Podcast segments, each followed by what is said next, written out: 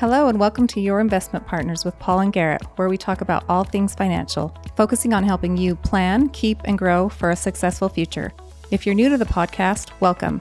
And if you're tuning in again, welcome back and thank you for listening. Hello and welcome to Your Investment Partners with Paul and Garrett. Today is another solo episode with myself, Garrett Smith, and we are talking retirement numbers. How much do you need to retire? There's kind of three key numbers to give us the start of where that retirement planning can happen. Talk about what those numbers are, how you can prepare for them, and also ways to maybe be a little bit more conservative in your assumptions to potentially set you up for a little more peace of mind in retirement.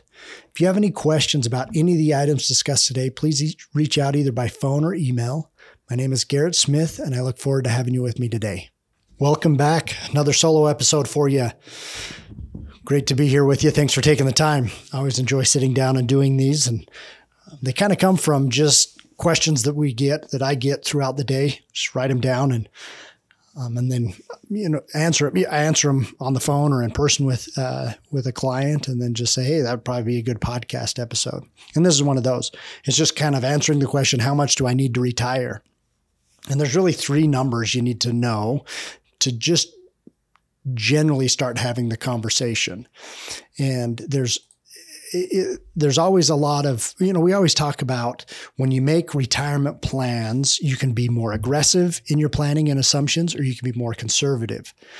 And that's exactly how all this comes into mind. And so this is just to kind of walk you through so you have a mental idea, and you'll begin to see where you can potentially be more aggressive in your approach, in your assumptions, or more conservative in your assumptions.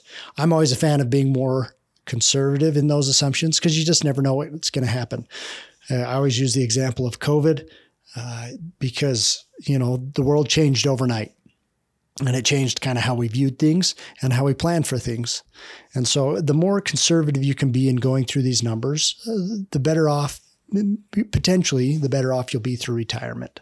But let's kind of dive into those. The main goal when you retire is to not unretire. I think that can be fair to say for most people is, if they say I'm going to be done working, they don't want to say, well, actually I need to start working again.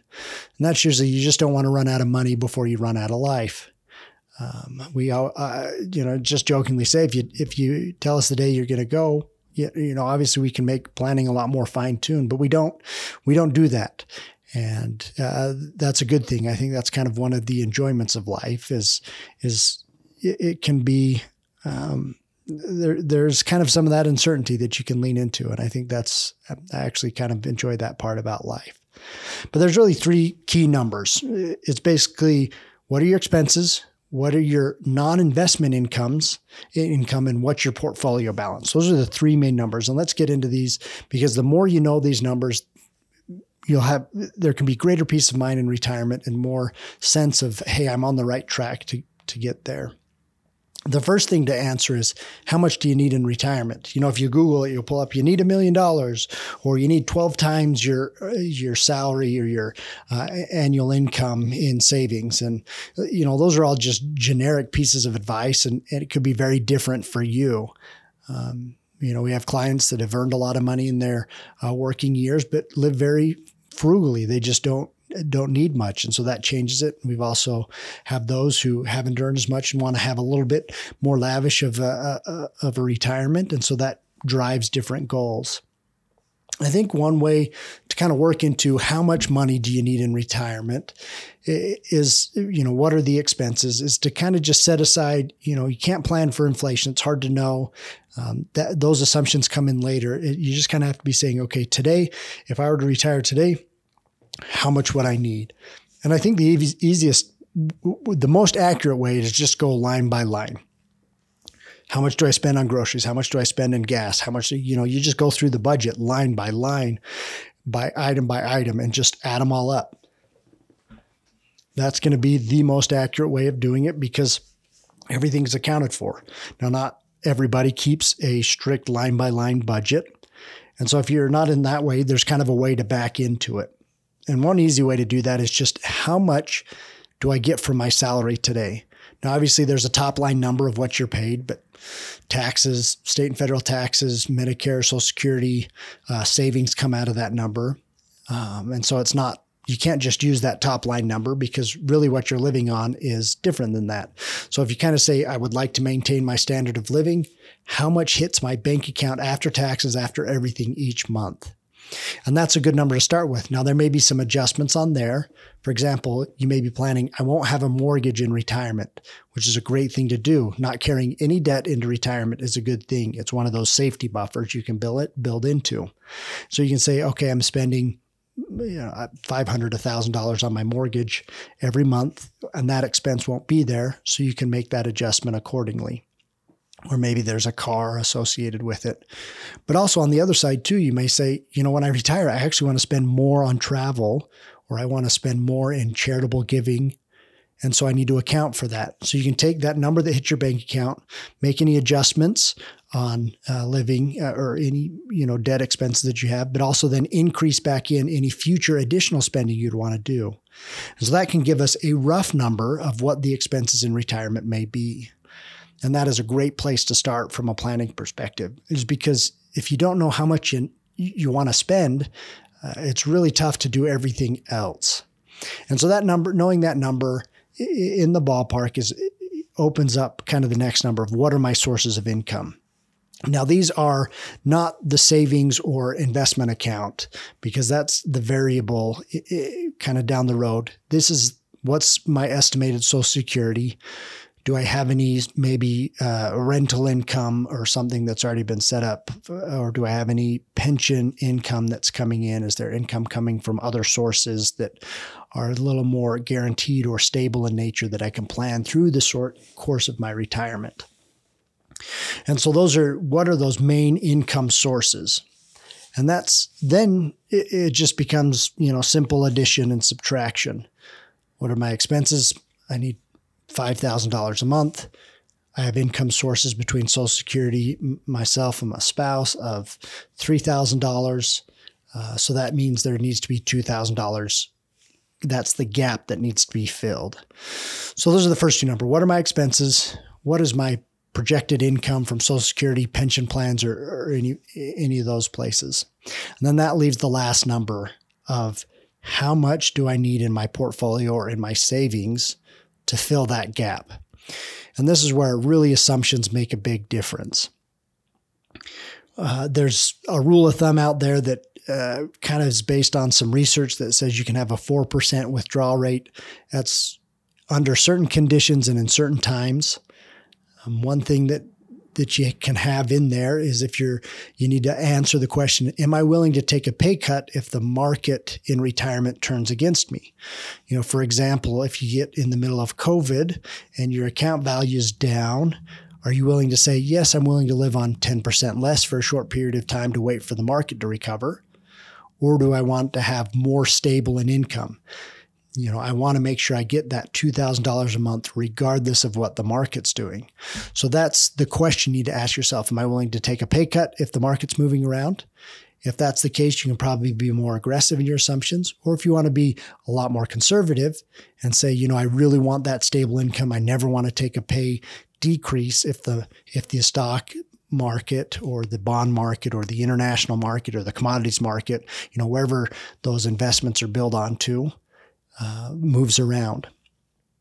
And so that portfolio, so if you use 2%, 3%, 4%, 5%, those are all reasonable assumptions depending on how aggressive you're planning on being, can kind of lead you to a portfolio number of what is that balance that needs to be. But another consideration on that portfolio balance is taxes. Now, if everything in your portfolio is in a traditional IRA or traditional 401k, meaning you got the tax deduction in your working years, and then you went to pull it out, anything you pull out is now taxable. Well, that changes the equation too, because that might be moving you up into the 22, 24, maybe in the 32% tax bracket, and then you throw state on there, and that could be a significant amount. And so taxes is always going to be part of the equation.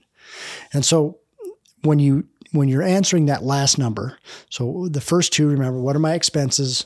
where am I getting some income? And then how do I fill the gap between the two? And that portfolio number, that's the toughest one to fill into. And if you can make conservative assumptions of saying, you know, I'm going to say I'm only going to take out 2% of my portfolio value, you're going to need a lot larger portfolio, but you'll likely have less volatility in that income when retirement comes. And then also in addition to that, you can say, I want 2% of the income, but I'm willing to take 3 or 4% to help offset some of the taxes from it as well, if everything's going to be in a traditional account. And so you can just do a little quick arithmetic and work into how much that portfolio balance needs to be. And those are the main numbers. Now, once again, these are in the ballpark. Life is always changing. Having done this for a number of years, one thing that I know is for certain that anything you plan today will change tomorrow. Life happens. And working through each of these numbers, preparing for retirement, getting into retirement, and through retirement are something that always need continual keep. Like on the expenses side, maybe you need a new car. Maybe something unexpectedly happens to the house and needs to be updated. Maybe sometimes we don't always have all the time that we think we're going to have in retirement. And so you're willing to say, you know, I kind of want to spend a little bit more today because from health complications, I don't know what tomorrow's going to bring. And that changes what those expenses are going to be. And then the income side on the same thing, you're estimating a certain amount of Social Security. If you have a spouse that passes away, predeceases you, and now all of a sudden you've got less income coming in because instead of coming from two sources, it's just coming now to one. That changes things as well. Or maybe a pension didn't elect a spousal benefit on a pension plan. And so that income sources can change. Then obviously, as well as what we get in the investment market from real estate, stocks, bonds, international companies, there's a lot of different places where you can be invested in, and maybe something happens along those lines. So these are not set numbers, but they can kind of give us a guide of where to start. What are my expenses? How much do I want to take? And how much do I need to fill that gap between the two? And one thing that I know for certain is there's no two plans that look alike. There's no easy one way to do it, one size fits all. So if you'd like to look over your specific situation or something's changed and you need to relook at the numbers, please reach out and let's have a conversation. Once again, thanks for your time. We look forward to talking to you the next time. Take care. Thank you for tuning in and listening to Your Investment Partners with Paul and Garrett. If you like what you heard, be sure to subscribe to our podcast on iTunes, Spotify, or wherever you get your podcasts. Also, visit us at ascendinvestment.com where you can subscribe to our newsletter to keep you up to date. See you in the next episode. Kessler, Norman and Ride, LLC, DBA, Ascend Investment Partners is a registered investment advisor. Advisory services are only offered to clients or prospective clients where our firm and its representatives are properly licensed or exempt from licensure. No advice may be rendered by Ascend Investment Partners unless a client service agreement is in place. The opinions expressed in this podcast are for general informational purposes only and are not intended to provide specific advice, performance data, or recommendations that any particular security, portfolio of securities, transaction, or investment strategy is suitable for any specific person. This program is only intended to provide education about the financial industry. All opinions contained in this podcast are subject to change at any time without notice. To determine which, if any, investments may be appropriate for you, please consult with your financial advisor prior to investing. Any past performance discussed during this podcast is not guaranteed of future results. As always, please remember that all investing involves risk and possible loss.